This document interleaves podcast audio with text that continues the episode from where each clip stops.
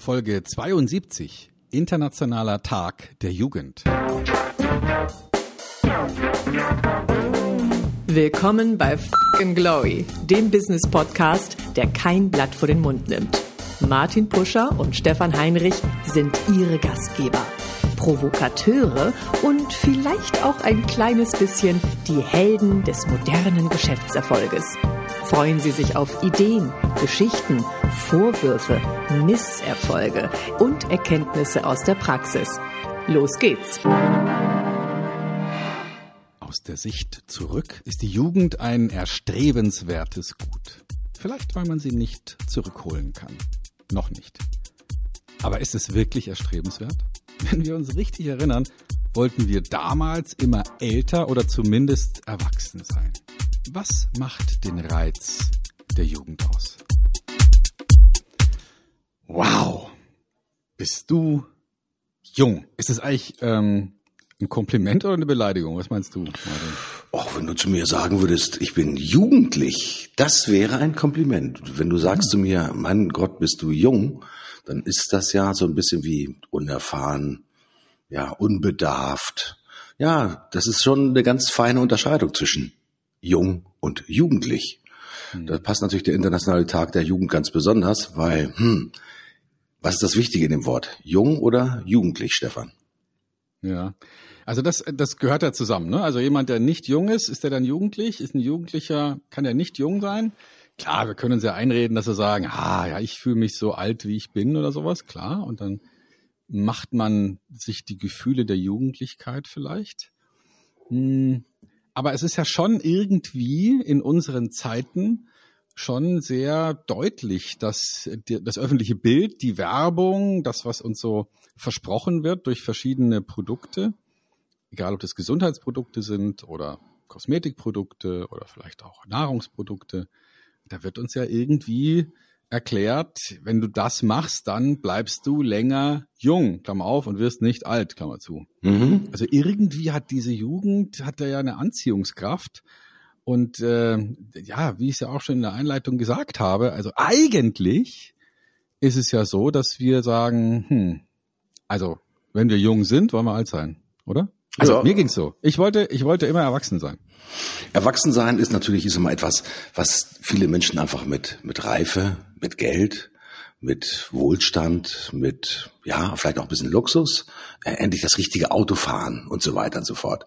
Und das ist eigentlich ein bisschen das Perverse in unserer Zeit. Ich sag mal, wenn wir es am dringendsten nötig haben, in Anführungsstrichen das jugendliche Geld, um uns all die Dinge zu erlauben, die wir eigentlich haben wollen, dann haben wir die Kohle nicht, sondern müssen halt erst warten, bis wir über das Berufsleben einfach Erfahrung gesammelt haben, vielleicht in der Hierarchie aufgestiegen sind und dann haben wir plötzlich die Kohle und dann ja verliert manchmal die Kohle auch durchaus ihren Reiz und man sagt, nee, jetzt habe ich schon äh, das zehnte Mal mein Traumauto gefahren, ja, jetzt brauche ich das eigentlich gar nicht mehr. Ich habe schon eigentlich äh, einen Großteil meiner Träume wie auf der Klickliste abgehakt.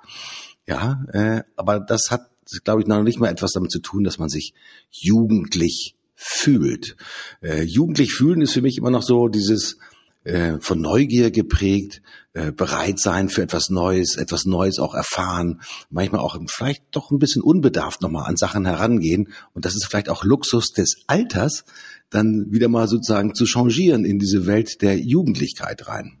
Viele Männer mhm. ab den vierzigern suchen sich dann ja auch immer wieder nochmal sozusagen die jugendliche Entsprechung, indem sie auf der Suche sind nach einer jugendlichen Freundin und versuchen darüber sozusagen ihr eigenes Lebensalter ja zu verjüngen und den Alterungsprozess ein bisschen aufzuhalten. Umgekehrt leider findet das ja nicht so häufig statt, dass sich die älter werdenden Frauen mit einem jugendlichen Toyboy umgeben, der ihnen dann sozusagen mit jugendlichem Elan ja das Leben verschönert. Hm. Ich glaube, Jugendlichkeit hat natürlich etwas wirklich mit dem Lebensalter zu tun, aber es ist vor allen Dingen natürlich auch ein Stück weit Lebenseinstellung, Stefan.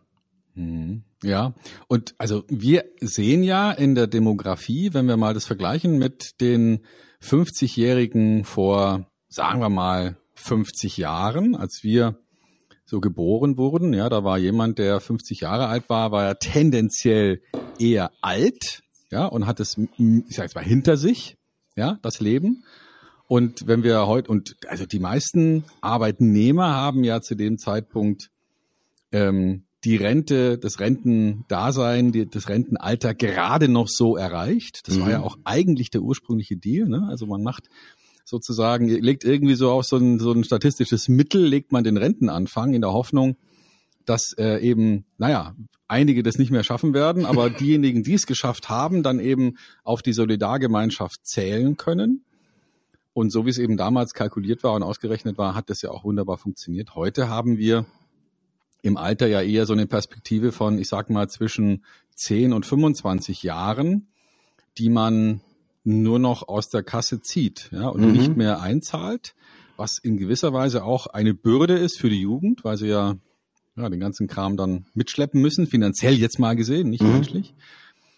Und, und gleichzeitig verschiebt sich aber auch die gefühlte Alterungsgrenze nach hinten. Also ne, heute kann ja auch noch ein sechzigjähriger sich neue Turnschuhe kaufen und, und anfangen und, und, und, ne, also, mhm. weil er sie einfach im Jahr abläuft, weil er eben joggt oder irgendwelche anderen Sportarten macht. Also, das heißt, die Alterungsgrenze verschiebt sich nach hinten. Vielleicht hängt es ja tatsächlich damit zusammen, dass uns ähm, in der Werbung und im, im Konsum ein Stück weit diese Jugendlichkeit immer als etwas Erstrebenswertes gezeigt wird, wo wir sagen, eigentlich wollen wir ja ewig jung bleiben. Eigentlich wollen wir ja die Haut zurück, die wir damals haben. Eigentlich wollen wir die Muskeln zurück, die wir damals haben. Eigentlich wollen wir, ja, diese ganze körperliche Gefühlswelt zurück, die wir damals haben. Aber natürlich bitte mit der Erfahrung der heutigen Reife, ne? Also, mhm. das wird uns ja vorgespielt. Und vielleicht ist es ja irgendwann auch mal Realität, dass man das tatsächlich kaufen kann, zumindest die Oberschicht. Das Interessante ist, ich habe vor kurzem bei einem Vortrag äh, einem Zukunftsforscher gelauscht, der gesagt hat, dass äh, ich glaube im Jahr zwanzig neunzehn, also im nächsten Jahr, der erste Mensch geboren wird, der fünfhundert Jahre alt wird. Wow. Ich sage jetzt nicht, dass der fünfhundert Jahre lang jugendlich ist, aber weil natürlich die Mittel der, ich sag mal, modernen Biochemie, ja, keine Ahnung, was es alles gibt, äh, vielleicht Bio-Ersatzteile, mechanische Ersatzteile, ja, die man sich einpflanzen lassen kann, dass im Prinzip, ich sag mal, man bei guter Gesundheit und hoffentlich auch bei ohne Demenz und ohne Alzheimer-Effekte immer noch so einen jugendlichen Charme äh, haben kann. Ich würde mich dann wirklich fragen, Stefan, du hast ja gerade dieses Beispiel mit der Altersgrenze genannt, bei den bei den Renten, dass man das ja so im Statistischen ausgemittelt hat, wie das denn aussehen würde, wenn tatsächlich dieser Zukunftsforscher recht hätte, wenn im Jahr zwanzig neunzehn der erste Mensch geboren wird, der, keine Ahnung, zweihundertfünfzig Jahre alt wird. Ähm, das hat aber eigentlich mit unserem Thema nur am Rande etwas zu tun, denn dieses Thema Jugend kaufen ist natürlich ein Thema, das so mega spannend ist, weil es natürlich auch eine riesengroße Industrie hinter sich herzieht. Ich hatte vor kurzem die Gelegenheit mal, weil ich etwas früher zu Hause war und ich wollte die das sogenannte Heute-Journal um neunzehn Uhr gucken, habe ich die Gelegenheit gehabt, beim Z D F äh, Werbung zu schauen. Das Geile ist ja, das Z D F ist ja, glaube ich, der Sender, der für die über sechzigjährigen gebaut wurde. Und die Werbung, die genau an fünf Minuten vor sieben lief, das ging um Haftcreme, Ähm, es ging um äh, Apothekenumschau, es ging um äh, äh, Prostata, äh, ich muss nachts zweimal aufstehen, Prostata gut, Pforte und wie das alles heißt. Das sind all diese Effekte, die man im zunehmenden Alter wohl bekommt und wo natürlich den Menschen suggeriert wird, das muss nicht sein. Das ist furchtbar und eigentlich ist das schlimm. Und wenn du die richtigen Produkte kaufst, dann geht's dir wieder gut. Deine Haut wird frisch und de- deine Zähne klappern nicht, weil du die richtige Haftcreme verwendest und so weiter und so fort. Sind wir hier in unserer Gesellschaft einem jugendlichen Wahn unterlegen, Stefan? Ja, natürlich sind wir das. Also ich ich denke, das ist äh, das ist etwas, was natürlich jetzt langsam auch wieder einige, was die Zielgruppen angeht, wieder besser differenzieren. Aber so die letzten zehn, fünfzehn Jahre hat dieser diese Aussage, bleib jung, mach dich jung, äh, verjüngt die Haut und so weiter. Das waren ja durchaus, ähm, ich will nicht sagen Standard, aber ganz wichtige Heilsversprechen, die in irgendwelche Produkte und, äh, und Dienstleistungen hinein interpretiert werden. Mhm. Und es gibt ein, du, du weißt ja, Harari und Homo Deus mhm. ist wirklich eines eines meiner liebsten Bücher. Und und er sagt ja in in diesem Buch, dass ähm, im Prinzip die Menschheit ihre drei großen Bürden abgelegt hat, zumindest so gut wie, Natürlich gibt es immer noch welche, die davon betroffen sind, aber die meisten nicht mehr. Und diese drei Bürden sind Hunger, Krankheit und Krieg. Also ähm, es gibt heute nur noch sehr, sehr, sehr wenige Regionen auf der Welt, wo man wirklich Hunger sterben muss. Wenn man das vergleicht mit ähm, vor zweihundert Jahren, da war es ganz normal, dass selbst in der sogenannten entwickelten Welt Hungerepidemien dazu geführt haben, dass große Teile der Bevölkerung mhm. gestorben sind. Krankheit, sowas wie Seuchen, haben wir unter Kontrolle. Also selbst Ebola ähm, hat, hat die Weltgesundheitsorganisation in den letzten drei oder vier Jahren war da ein Ausbruch relativ schnell wieder in den Griff gekriegt. Mhm. Und Krieg. Ich finde folgende Zahl interessant. Wenn man die Anzahl der Todesopfer zusammenzählt aus aktuellen Kriegen, aus sämtlichen Morden weltweit und allen Terroranschlägen. Also alles, was so an gewaltsamen ähm, Tötungsdelikten äh, zusammenkommt pro mhm. Jahr, dann ist die Zahl der Opfer hier geringer als die Anzahl der Suizide. Oh. Und, und das ist mhm. etwas, was ähm, bei, also ganz neu ist, ja, also was mhm. bei der Entwicklung der Menschheit. Also man könnte sagen, natürlich gibt es immer noch Kriege und es gibt immer noch Terroranschläge und das ist natürlich für die Betroffenen immer besonders bedauerlich. Aber wenn man es mal aus nüchterner Statistik heraus betrachtet, dann kann man sagen, eigentlich sind diese drei schweren Geißeln der Menschheit, Hunger, Krankheit, Krieg, sind weg. Was sind also die neuen Projekte? Angenommen, wir kriegen das jetzt wirklich unter die, äh, unter die Schwelle der, der, der echten Probleme, ähm, diese drei Dinge. Was sind die nächsten Projekte? Mhm. Und Harari sagt, eins davon ist, der Mensch wird sich ständig weiter optimieren mhm. und wird, ähm, ne, also beispielsweise ein Medikament finden, logischerweise früher oder später, gegen Alzheimer. Und es wird dazu führen, dass man sich Dinge besser merken kann, logischerweise, äh, und vielleicht Gehirnzellen regenerieren kann. Und dann wird es so sein, dass man natürlich da nicht aufhört und sagt, wir geben jetzt dieses Mittel nur an Alzheimer-Patienten, sondern wir geben dieses Mittel natürlich auch anderen Leuten, um ihre geistige Kapazität zu erhöhen. Also das heißt, der mhm. Mensch wird sich optimieren, so wie als, als Viagra entdeckt wurde. Natürlich es in erster Linie gedacht war für Männer, die Probleme haben mit, äh, mit erektiler Dysfunktion. Aber natürlich hat es auch dazu geführt, dass Männer, die eine durchaus, sag mal, durchschnittliche Manneskraft ihr eigen nennen, sich mit diesem Mittel ausgestattet haben, um da eine gewisse Selbstoptimierung, sage ich jetzt mal vorsichtig, ja, durchzuführen. Ja. Und, äh, und so wird es natürlich mit allen Dingen sein, die wir machen. Und es gibt einen Investor, du kennst ihn wahrscheinlich, Peter Thiel, mhm. ähm, also der PayPal groß gemacht hat und der jetzt, glaube ich, auch bei Tesla und anderen Sachen mit drin ist. Und er sagt, er möchte gerne unsterblich sein. Mhm. Ja, also er möchte einer der ersten Menschen sein, die nicht wegen Krankheit oder Alter jemals sterben müssen. Und die Vision, die er hat, ist, dass man sozusagen alle fünf oder zehn Jahre in so eine Untersuchung geht und dann so ein Check-up gemacht hat, wie beim Auto. Ja, und dann wird halt X und Y und Z ausgewechselt äh, oder optimiert oder mit Nanogentechnik oder was, der Henker was, verändert. Und dann gibt es ähm, irgendeinen Eingriff, irgendein Implantat, irgendeine was auch immer. Und dann äh, gibt es keinen Grund mehr zu sterben. Mhm. Ähm, glaub, Jugend. Ja, glaubst du, dass es möglich sein wird? Dass Peter Thiel wirklich der Erste sein könnte, der das hinkriegt? Also er sagt, dieser Generation wird es funktionieren. Und ähm, ja, ich könnte mir vorstellen, dass man das hinkriegen wird. Ja, die Die Entwicklung geht so schnell. Ähm, stell dir vor, wir haben sowas wie, wie, wie Nanomaschinen, mhm. die durch unseren Blutkreislauf flitzen und da die Krebszellen einzeln abfackeln. Mhm. Ja, warum nicht? Ja, also vorstellbar ist es. Ja, das, was wir heute jeder in der Hand haben, Smartphone, war vor zwanzig Jahren auch völlig irrational. Ja, zu sagen, jeder hat hier so einen so einen Computer dabei, mit dem man jederzeit jede Information abrufen kann. Das war, mhm. das wäre so abstrus gewesen, ja, dass, dass die meisten wahrscheinlich gesagt haben, das hast du für Raumschiff Enterprise gesehen. Mhm.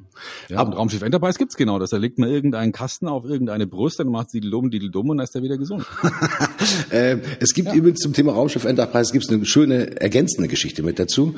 Ähm, du weißt natürlich, dass die beiden großen Raumfahrernationen die Amerikaner und die Russen sind. Ähm, die Amerikaner haben sich immer gewundert, warum die Russen, wenn sie aus einer langen Zeit der Erdumrundung zurückgekommen gekommen sind, sogar, ich sag mal, ohne fremde Hilfe aufstehen konnten und sogar gehen konnten. Ähm, die haben dann relativ spät herausgefunden, als sich dann der mh, sogenannte kalte Vorhang oder die kalte Mauer dann äh, geöffnet hat, dass die Russen eine vollkommen andere medizinische Ansicht auf den Menschen hatten, dass sie denen einfach mit viel mehr, ich sage mal, Aminosäuren, den entsprechenden, ich nenne es einfach mal, multivariaten Cocktails ausgestattet haben, inklusive natürlich vernünftiger Bewegung im Weltall, und dass die Menschen, die russischen Kosmonauten, wenn die dann zurück waren auf der Erde nach drei, vier Wochen, teilweise sogar nach Monaten, ja, durchaus in der Lage waren, ja, sich selbst zu bewegen. Das Interessante ist, dass es das natürlich auch für Menschen gibt, die nicht in den Weltraum fliegen, sondern dass es hier einfach auch, ich sage mal, medizinische Experimente gibt und auch medizinische Erkenntnisse gibt, die durchaus dazu beitragen, dass der Mensch sich nicht nur länger gesund fühlt, sondern auch mit einem jugendlichen Elan auch einfach ausgestattet ist, dass die sogenannten ja, Zellerneuerungsfähigkeiten, ich sag mal, stimuliert werden und so weiter und so fort. Das ist natürlich etwas, was man, äh, wo man ein bisschen nachsuchen muss und nachforschen muss, weil in der klassischen sozusagen medizinischen und pharmazeutischen äh, Begutachtung sind natürlich all diese Dinge furchtbar. Ja, weil das würde natürlich durchaus dazu führen, dass innerhalb von kurzer Zeit die Mortalitätsrate einer Gesellschaft ganz maßgeblich zurückgeht und natürlich alle gesellschaftlichen Vorkehrungen, zum Beispiel in Bezug auf das Thema Rentensystem, natürlich ad absurdum geführt werden. Ist Jugendlichkeit ein Vorrecht von denjenigen, die wissen, wie man es erreichen kann, oder ein Vorrecht für diejenigen, die es sich erlauben können, Stefan? Oder ist es tatsächlich einfach etwas, was sich jeder holen kann? Na, es wird mit Sicherheit da keinen Sozialismus geben, denke ich. Also das wird am Anfang sehr teuer sein, ähm, diese Art von Behandlung. Und ähm, ich könnte mir vorstellen, dass es dann irgendwann in die Fläche geht. Und dann wird es aber wieder eine Neuerung geben, die wieder etwas teurer ist. Und, und der Rest wird halt dann in die Fläche gehen. Ja, also das wird schon immer so sein, dass es da schon ganz klar ein kapitalistisches Gefälle gibt. Also dass die Leute, die es sich leisten können, natürlich eher in den Genuss solche Dinge kommen, sich eher als Eliten sozusagen unsterblich mhm. machen oder zumindest immortal ähm, als alle anderen. Und das, das wirft jetzt ein paar Fragen auf. Also zum einen wird es eine furchtbar ängstliche Gesellschaft sein, ne?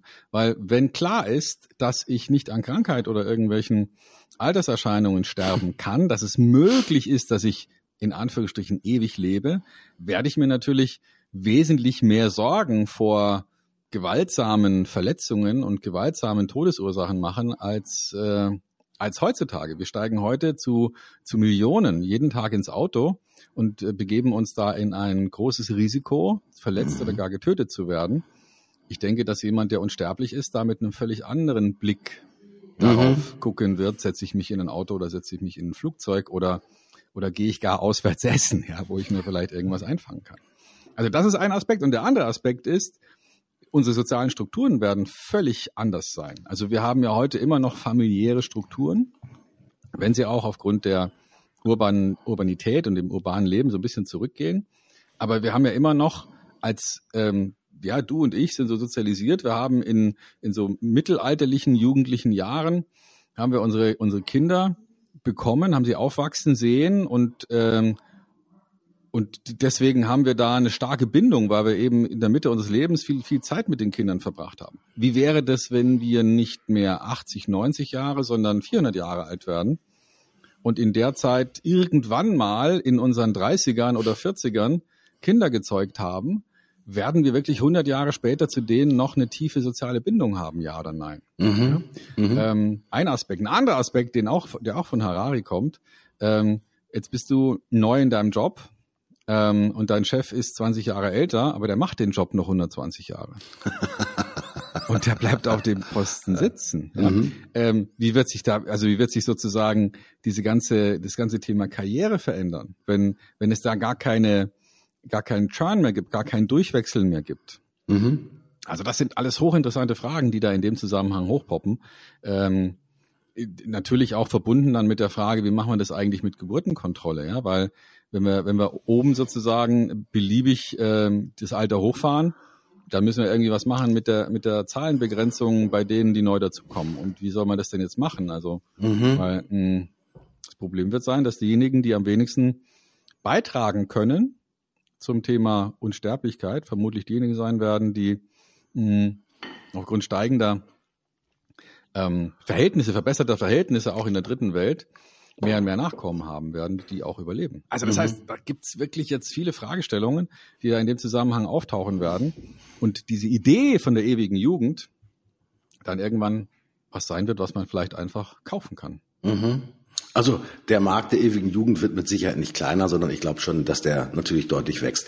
Lass mich mal ein bisschen an deine berufliche Erfahrung appellieren, also an deine mhm. jugendlich-berufliche Erfahrung. Nun bist du ja ein erfolgreicher Unternehmer, Stefan. Dein Erfolg begründet sich auf langjährige Erfahrung, guten positiven Erlebnissen, einschneidenden Veränderungen, negativen Erfahrungen. Und all das macht ja im Prinzip das Subset deines Erfahrungsschatzes und deines Erfahrungswissens aus. Du bist nun ein erfolgreicher Unternehmer. Dieses Erfolgreiche kommt natürlich aus dem, aus der, ja, Vergangenheit, weil du äh, all die Erfahrungen natürlich aufgearbeitet und in deinen äh, Job mit eingebracht hast. Jetzt arbeitest du zusammen mit jugendlichen Menschen. Glaubst du, dass jugendliche Menschen dann auch einfach mal bessere Unternehmenslenker sein könnten? Könntest du dir vorstellen, ein Experiment zu wagen, wo du vielleicht diesmal jugendlich erscheinenden oder jugendlich seienden äh, Mitarbeitern die Chance gibst, für ein oder für zwei Tage einfach mal Chef zu sein? Ich finde das äh, eine hochinteressante Frage und ich weiß, dass der Gründer von D M mhm. diese Frage für sich und sein Unternehmen bereits behandelt hat. Ähm, Werner Götz, äh, wenn ich mich richtig erinnere, ist sein Name. Ich habe ihn mal in, in, bei, einem, bei einer Preisverleihung gesehen, beim Club fünfundfünfzig. Und mhm. da hat er gesagt, dass sie den Azubis mal für eine gewisse Zeit jeweils in einem Markt die Führung übergeben. Mhm. Also sagen so, und jetzt macht ihr das mal. Ihr könnt es ja eh besser, mhm. ja, für eine gewisse Zeit X. Die bereiten sich natürlich vernünftig und gründlich darauf vor. Und dann ist tatsächlich mal für einen Zeitraum X der Chef des Marktes ist der Azubi. Und alle, alle verhalten sich so, als wäre er tatsächlich jetzt im Moment komplett verantwortlich. Mhm. Und das ist, glaube ich, eine ziemlich gute Erfahrung für alle Beteiligten, sowohl für diejenigen, die das normalerweise machen, in Anführungsstrichen, mal zu sehen, hm, wie würde man denn da frischen Wind reinbringen wollen, aber natürlich auch für den jungen Menschen, der sagt, wenn man mich mal lassen würde, mhm. ja, und dann plötzlich lässt man mich, ne?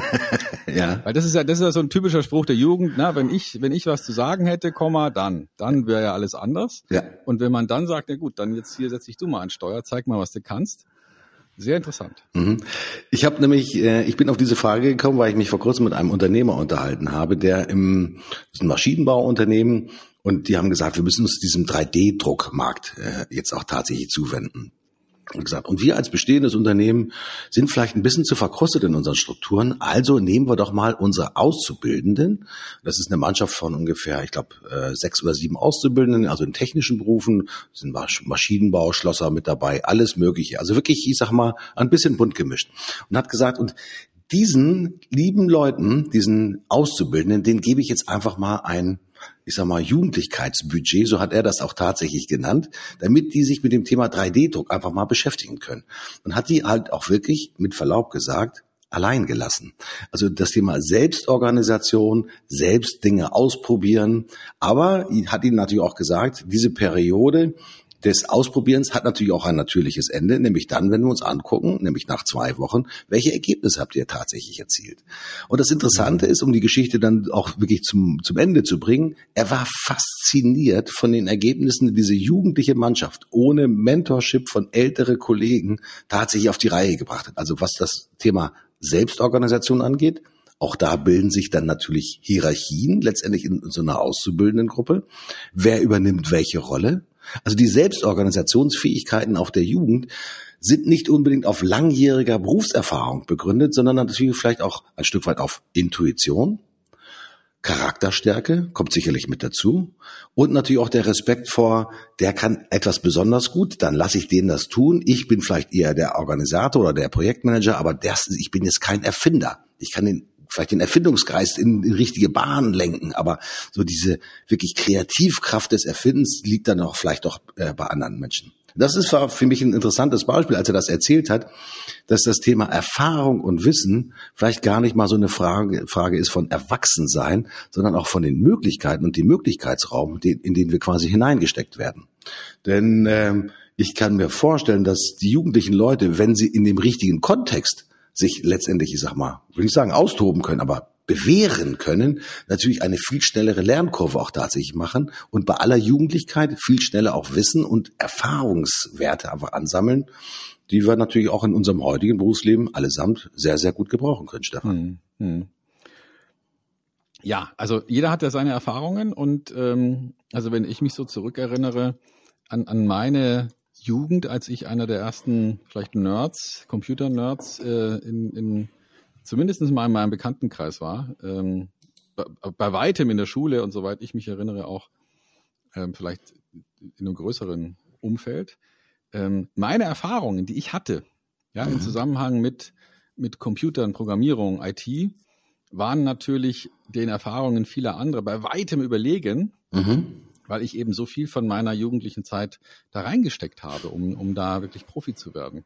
Und ich könnte mir vorstellen, dass das heute immer noch so ist, wenn eben ein, ein junger Mensch sagt, ich bin von einer Sache so sehr begeistert, dass ich da ganz viel Zeit investiere, dass unabhängig vom Lebensalter einfach durch die summierte Zeit mhm. da unglaublich viel Erfahrung drin steckt. Und ähm, also äh, jemand, der sich jetzt seit zwanzig Jahren mit, mit Bergsteigen beschäftigt oder mit Gitarre spielen oder mit, ich weiß es nicht, ja, irgendwas anderem, Fotografie, der wird wahrscheinlich einen ganz anderen Blick auf die Dinge haben, als jemand, der das mal eben ganz kurz macht. Und wenn man eben dreißig ist und man schon diese knapp zwanzig Jahre Zeit hatte, sich mit irgendwas zu beschäftigen, dann kann natürlich die Erfahrung eines dreißigjährigen bei weitem schwerer wiegen als die Erfahrung eines fünfzigjährigen, der sich nur so rudimentär und nur so ein mhm. bisschen damit beschäftigt hat. Ja. Mhm.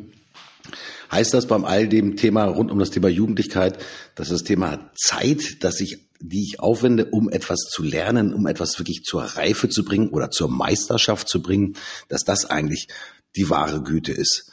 Ähm, und äh, brauchen wir die dann... Zeit, die vor einem liegt, meinst du? Ja. Mhm. Und ja. Ich, wenn ich mir das Thema Jugendlichkeit angucke und ich sage mal, wir wollen alle jung bleiben, äh, dann kann ich natürlich noch den älteren Kollegen durchaus zurufen, Leute, ihr habt noch genügend Zeit, um eure Jugendlichkeit auch in Anführungsstrichen zu verlängern, indem ihr euch mit einem größeren Zeitkontingent etwas widmet oder einem bestimmten Projekt widmet.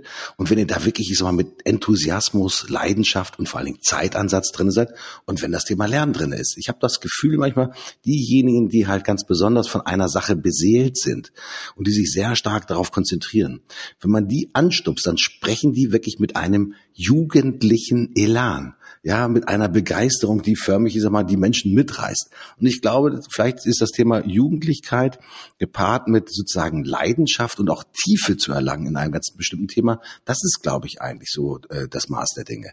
Wenn wir als älter werdende Kollegen sagen, ah, habe ich schon gesehen, brauche ich mich nicht mehr drum kümmern, dann ist man wirklich alt.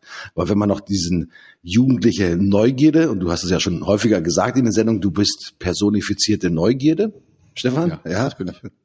Ja, dann wird man gar nicht alt. Ja, dann bleibt natürlich die Synapsen, die man hat in seinem Hirn, bleiben natürlich hellwach und ja, nehmen alles, was da neu ist, zu dem Thema begierig auf und setzen das um. Und wenn man dich natürlich persönlich kennt, ich kann nur unseren Zuhörern wünschen, lernt den Stefan Heinrich persönlich kennen und nicht nur im Podcast, ja, dann kommt ganz viel von dieser, ja, Jugendlichkeit auch rüber, von diesem Elan, von diesem Esprit bei all der Erfahrung, Stefan. Vielleicht ist das ja so eine Art virtuelle Jugendlichkeit, ne? Also vielleicht mhm. sollten wir den Internationalen Tag der Jugend, der ja äh, am zehnten achten gefeiert wird, vielleicht sollten wir den ja sehen als ähm, als Aufruf dazu, seine eigentliche, seine eigene Jugendlichkeit nicht im Sinne von physikalischer Erscheinung, sondern von Denkweise zu mhm. betrachten, ja? Und und also es gibt ja so viele Sprüche zum Thema Jugend. Ich habe mal ein paar rausgesucht. Einen davon von Goethe. Und wir erinnern uns, der ist äh, achtzehnhundertzweiunddreißig von uns gegangen, schon eine Weile her.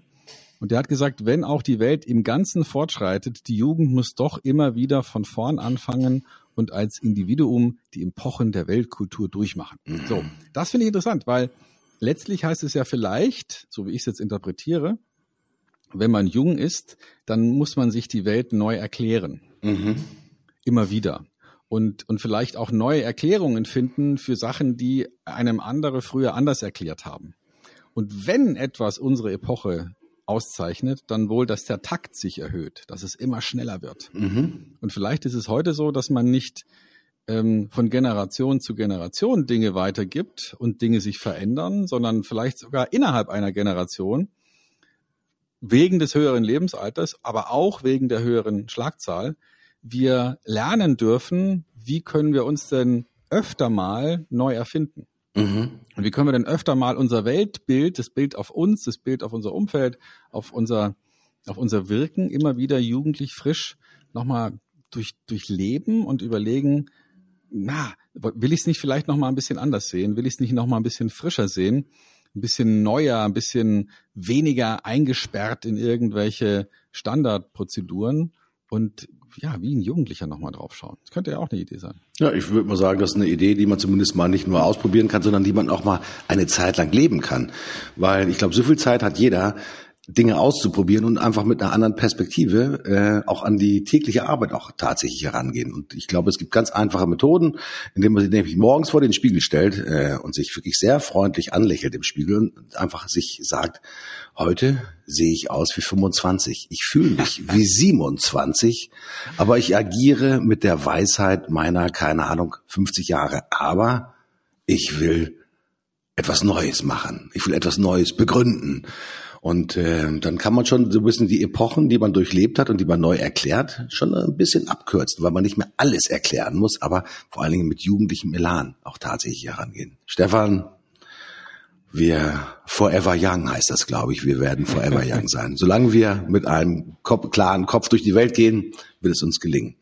Stefan, die Zeit rennt ja wie verrückt. Ja, ja die heißen ja. Zeiten sind ja immer noch sozusagen mit uns.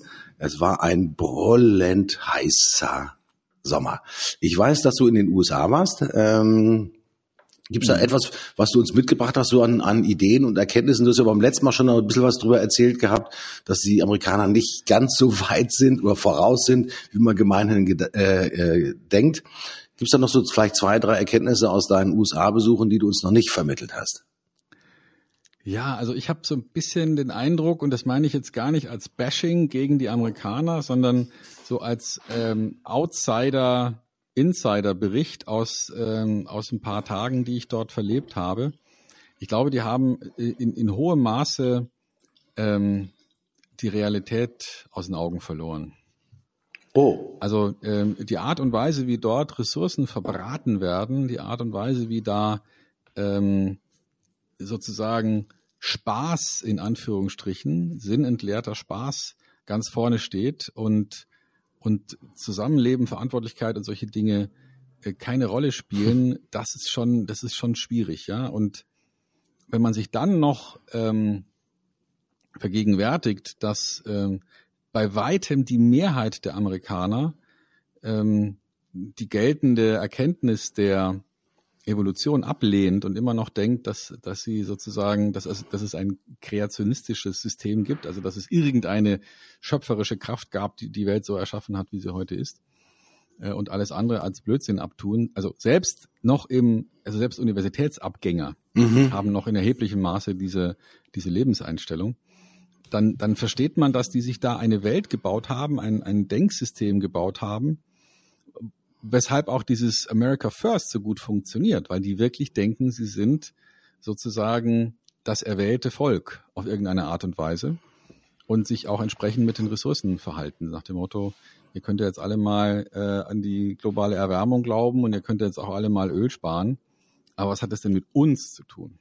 Das ist schon super interessant. Ja? Also ich habe auch ein paar Gespräche geführt mit Kollegen, die, die eher so einen nationalistischen Ansatz haben, so nach dem Motto, wer hier geboren ist, der hat das Glück gehabt, dass er eben hier geboren ist und alle anderen sind sind nun mal, da kann man ja jetzt auch nichts dafür, sind nun mal Menschen anderer Klasse. Wahnsinn, also, ja. Das sagt dir ja. jemand, der der mit, sagt dir jemand mit einem Glas Cola in der Hand äh, ins Gesicht und sagt, naja, also wir Amerikaner sind einfach eine andere Klasse. Ja, ihr dürft auch hier sein, wenn ihr euch einigermaßen verhaltet, aber bitte nicht so lange und dann und dann sind wir es aber wieder gewesen. Mhm. Und das ist schon, das ist schon, das das würde ich sagen. Wäre das ein, ein einzelner Patient, würde man ihm äh, irgendwie in der Psychiatrie behandeln. Mhm. Das sind also nicht nur sozusagen, ist eine bemerkenswerte Erkenntnis äh, von, von den Besuchen in den U S A, aber auch gleich äh, eine wirklich angstmachende Erkenntnis, das muss man tatsächlich sehen. Und äh, man weiß ja nie, was aus dieser Nation dann noch sozusagen für neue Ideen halt herauskommen, die nicht nur sozusagen für die Nation, sondern auch für die Nachbarn und letztendlich für die Europäer und für die Asiaten natürlich auch Folgewirkungen haben. Ah ja, ja, ja, ja. Zum Thema Jugend habe ich eine ganz kleine Geschichte noch mit hinzuzutragen. Ich habe Urlaub gehabt und war mit fünf Kindern unterwegs.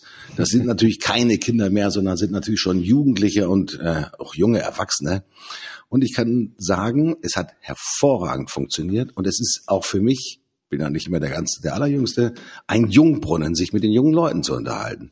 Ja, weil natürlich unterschiedliche Ansichten, das sind äh, Jungs und Mädchen, die stehen teilweise am Anfang des Berufslebens, Ideen, Vorstellungen, Ziele, Hoffnungen, Pläne, Ernüchterungen, ja, mega geil. Und diese sieben Tage waren für mich ein echter Jungbrunnen. Also nehmt die Kids mit, sprecht mit denen und nehmt Inspiration mit. Und was schön ist, auch zu sehen ist, dass die jugendliche Erfahrung der Älteren, ich nenne das jetzt einfach mal so, auch wirklich gutiert wird. Da äh, schlägt keiner mit den Händen über Kopf zusammen, so nach dem Motto, alter Sack, was willst du mir erzählen? Ich habe alles schon erfahren und ich bin der Herrscher der Welt. Nein, ganz im Gegenteil. Ein guter, offener, jugendlicher Diskurs macht uns alle reichhaltiger. Ja, Stefan, so ist das. So, meine Geschichte war es und ich bin dann jetzt auch mit meiner Geschichte zu Ende und ich sage tschüss, bis zum nächsten Mal, euer Martin Buscher. Ich sage auch tschüss, nochmal den Sommer und die heiße Zeit genießen. Wir hören uns wieder. Bis dahin, ich bin Stefan Heinrich. Bis bald. Tschüss.